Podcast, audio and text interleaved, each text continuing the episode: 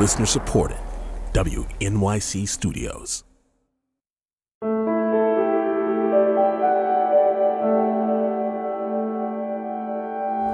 I am grateful beyond measure for the confidence you have placed in me, and I will strive with all that I have to live up to your expectations in making this appointment. I'm an optimistic long run. I was a great man uh, once said that the true symbol of the United States is not the bald eagle, it is the pendulum.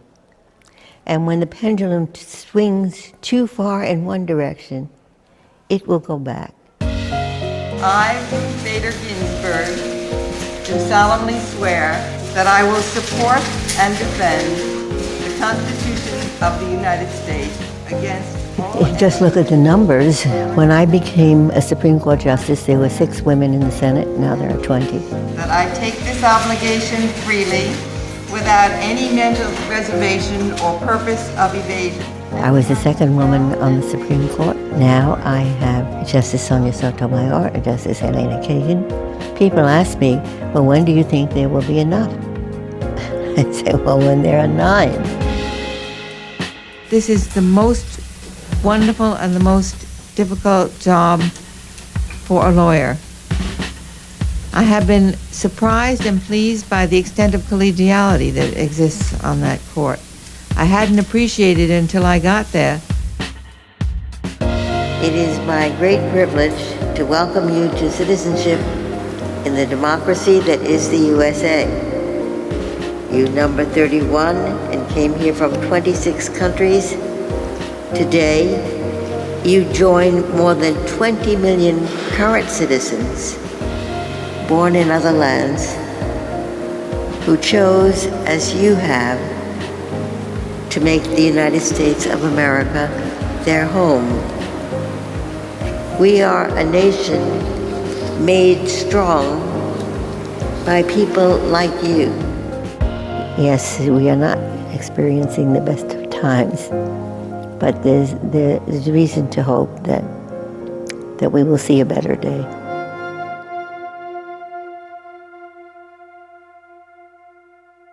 It's Politics with Amy Walter on the takeaway. Ruth Bader Ginsburg served on the United States Supreme Court from June 1993 to September 2020. Members of the Supreme Court are usually shrouded in mystery. With cameras banned from the court, few can identify their faces, Justices don't show up on cable TV panels. But in recent years, Justice Ginsburg became a full on pop culture icon. A 2018 documentary and a Hollywood movie that same year highlighted her pioneering work for gender equity. She's even been the subject of several children's books. Before she rose to the Supreme Court, Justice Ruth Bader Ginsburg was a baby. Her battle with cancer had been well documented. Even with multiple hospitalizations over the last year, she persisted, seemingly tirelessly.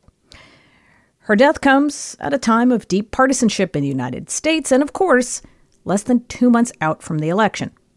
On Saturday morning, President Trump tweeted, We were put in this position of power and importance to make decisions for the people who so proudly elected us, the most important of which has long been considered to be the selection of the United States Supreme Court justices we have this obligation without delay. To talk about this and more, I'm joined by Professor Barbara Perry, Presidential Studies Director at the University of Virginia's Miller Center, and Sahil Kapur, National Political Reporter for NBC News. Sahil, Barbara, welcome. Sure. Hi, Amy. Good to be with you. Professor Perry, I want to start with you because not only are you a scholar of the Supreme Court, but you have spent some time there as a fellow.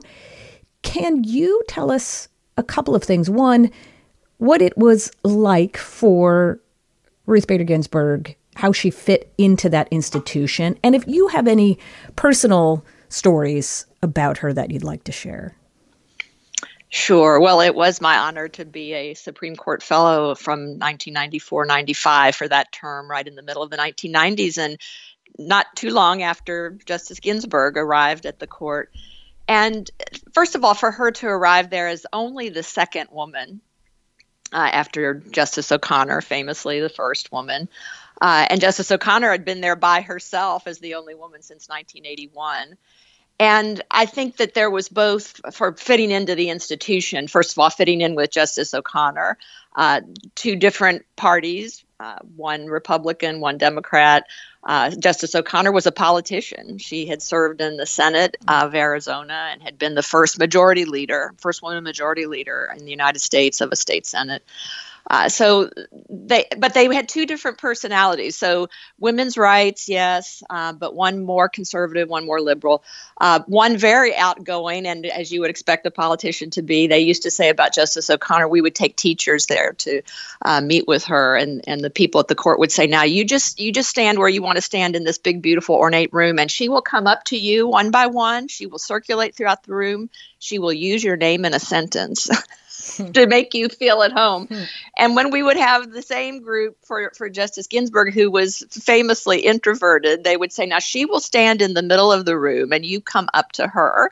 So, uh, two, very two different personalities in terms of their personas, but on the bench, um, both of them just went for it in terms of the uh, oral argument. They were always prepared, they were always ready with their questions and um, even would sometimes talk over each other. And Justice Ginsburg said, "Well, no one would say anything if two men were talking over each other, but you know, here are two women."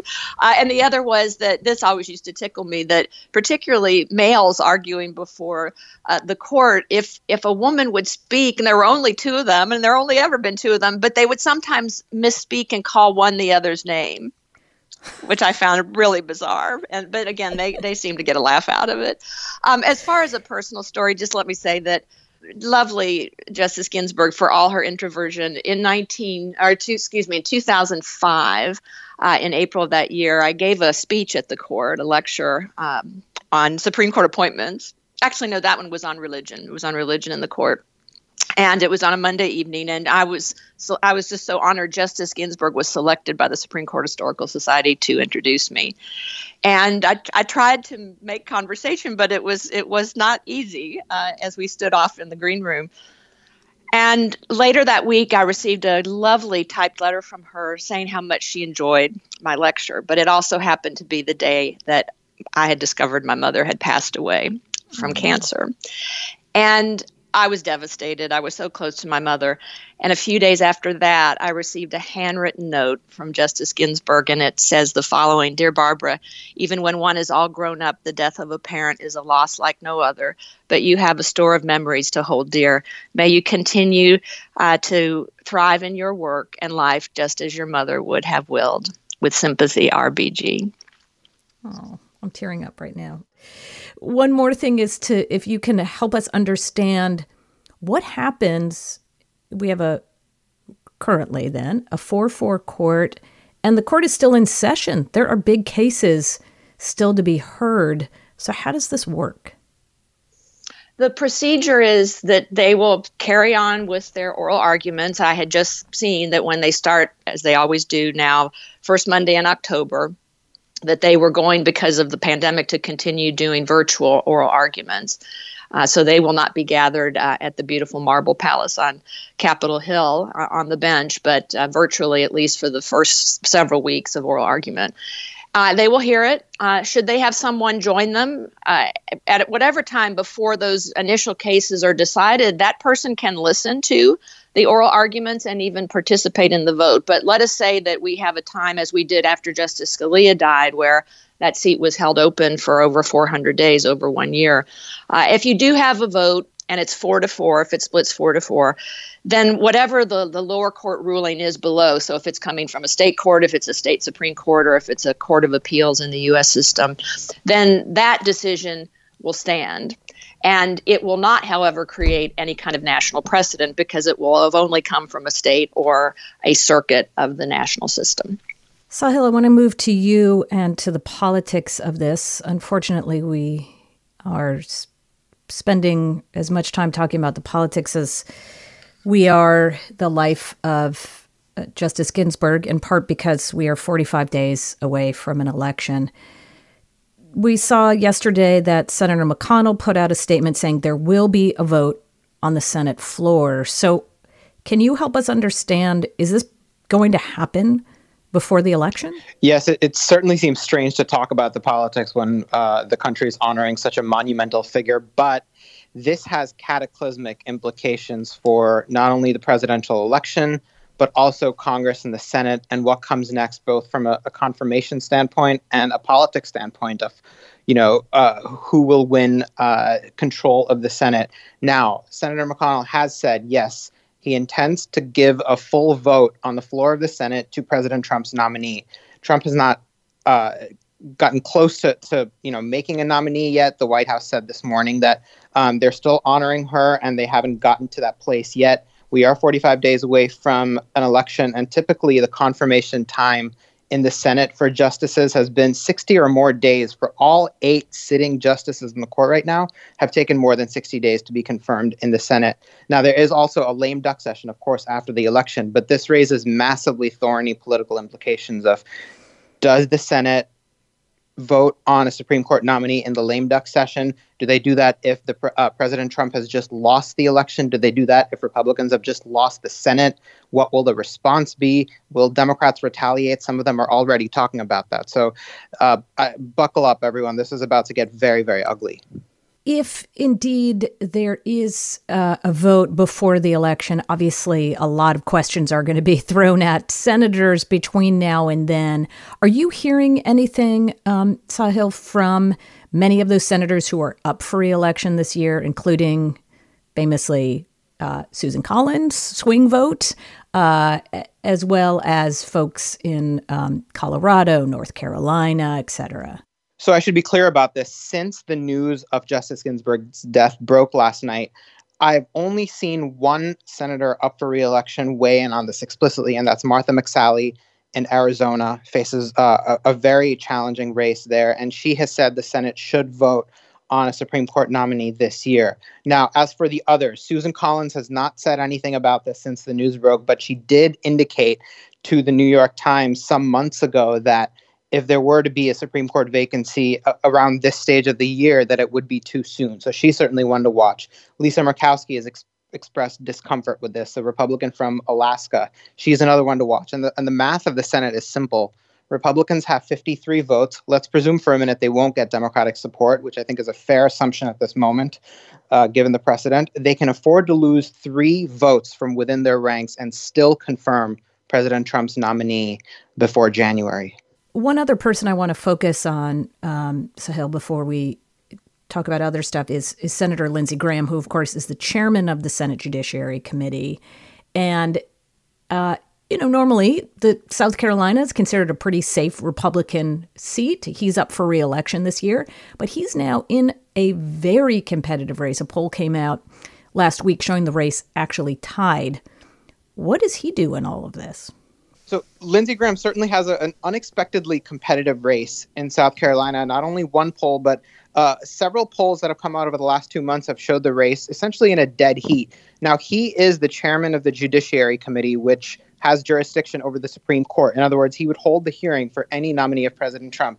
He has said very explicitly in the past, multiple times over the last four years or so, that if we were in this stage, if the primaries were underway, the presidential election were well underway, and uh, there were to be a vacancy on the Supreme Court, that he would not support holding a vote. This was, recall, the Merrick Garland standard that Republicans imposed for President Obama's nominee in the year 2016 when Justice Scalia died in February of that year. They held the seat open for the remainder of that. This is much closer to the election. Now, Lindsey Graham is going to be in a position where he is facing enormous pressure, not only from Mitch McConnell, the Senate Majority Leader, to move forward with this, but will be facing pressure from conservatives around the country and at home to move forward with this. It's a, it's going to be a tough decision, and whatever he does, if he does decide to move forward, is certain to ignite a backlash in his state where he's already in a, in a competitive race against the Democrat Jamie Harrison.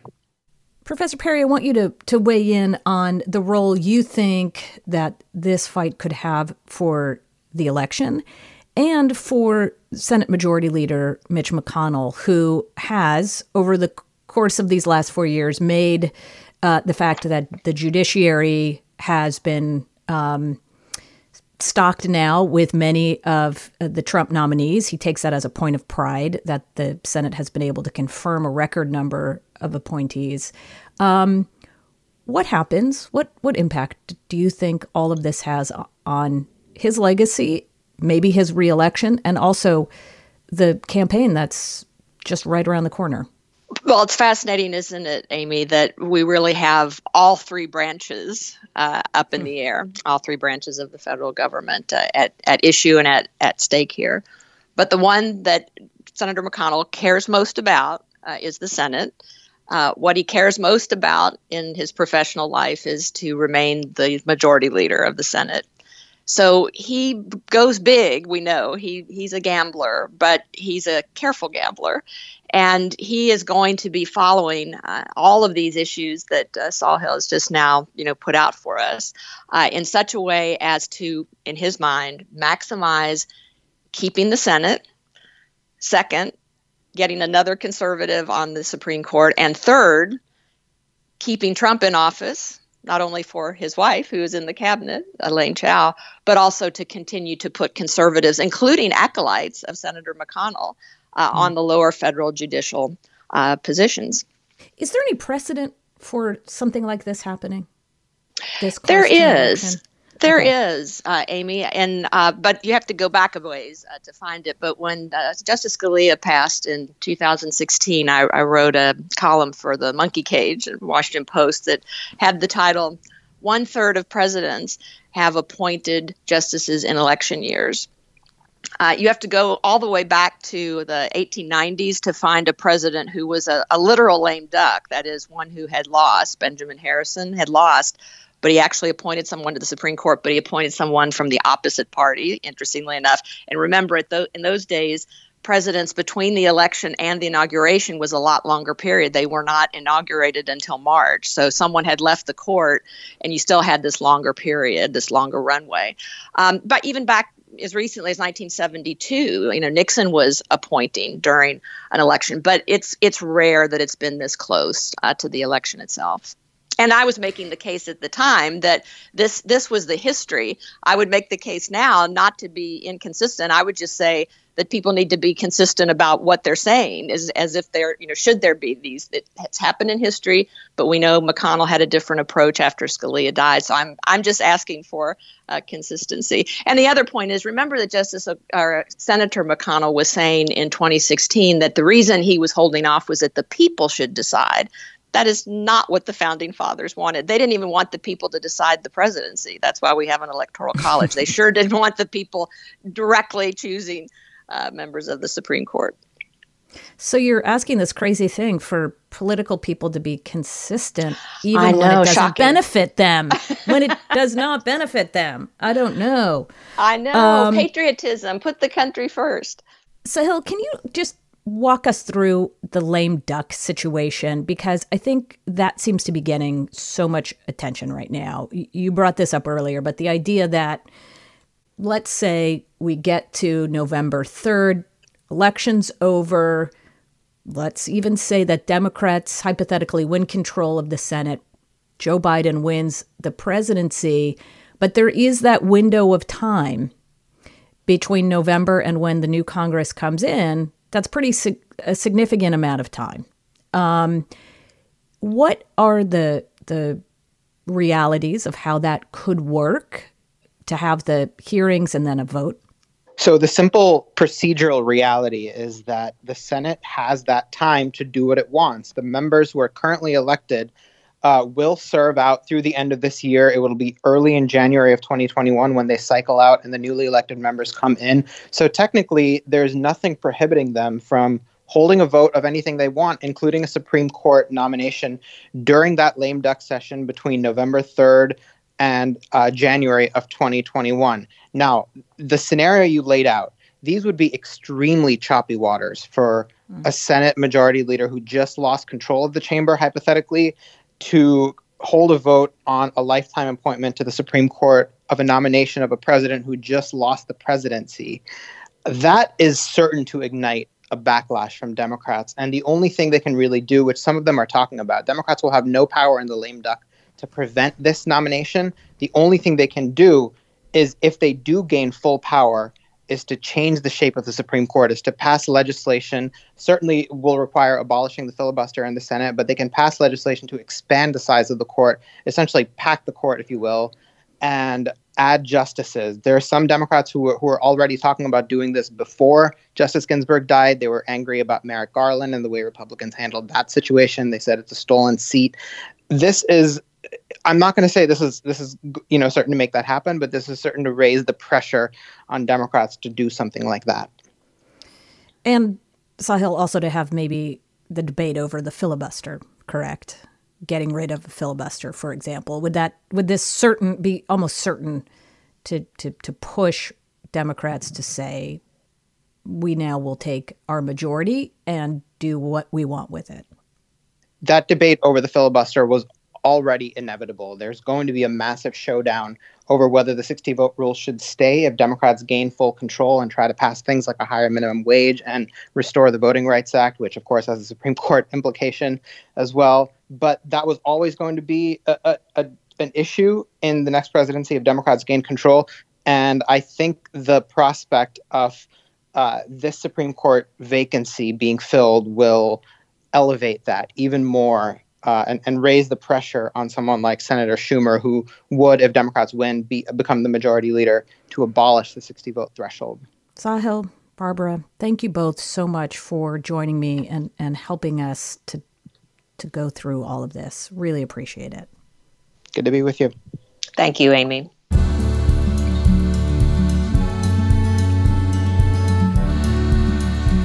It's hard to believe that in a year of so much loss, we are mourning yet another groundbreaking leader.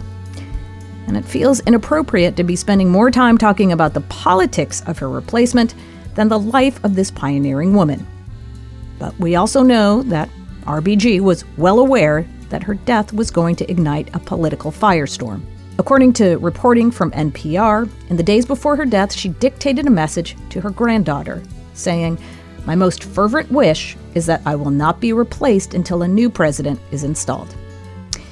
We don't know that she'll get her wish, but we do know that with less than two months until Election Day and many voters already casting early ballots, this is going to be a consequential issue in an already polarizing election. For years, including 2016, conventional wisdom dictated that it was conservative voters who cared more about the highest court than liberals. But it's hard to see that hold true this year. The prospect of a conservative hold on the Supreme Court is no longer a theory that Democrats have to convince their voters to care about. Of course, it's also true that the prospect of a conservative court could help motivate GOP voters who are currently ambivalent about the current president. But it's also just the latest, once in a generation event that has come to define 2020. The president was impeached. A pandemic has killed more than 190,000 Americans. The economy collapsed under the weight of pandemic related shutdowns. Thousands of people have taken to the streets to protest racial inequality and police violence. Many tell all books about the president have been released, and yet, opinions about the president and this presidential contest have been remarkably stable. Back in early January, President Trump's job approval rating was right around 42%. Today, it's at 43%. Joe Biden has held a consistent four to nine point lead over Trump since the beginning of the year. Look, there's no doubt that the fight over the court is going to be a big one, and that it will ratchet up already sky high intensity surrounding this election. But will it upend the race completely? I doubt it. That's all for us today. Let me tell you a little bit about our team who makes this show every week. Debbie Daughtry is our board operator, and she's in studio with our editor and director, Jay Cowit. Polly Irungu is our digital editor. David Gable is our executive assistant. Lee Hill is our executive producer. Our amazing producers are Amber Hall and Patricia Jacob. Get subscribed to the podcast and leave us a rating while you're there. And of course, call us anytime, 8778 My Take, or send us a tweet. I'm at Amy E. Walter. The show is at The Takeaway. Thanks so much for being with us. This is Politics with Amy Walter on The Takeaway. See you next week.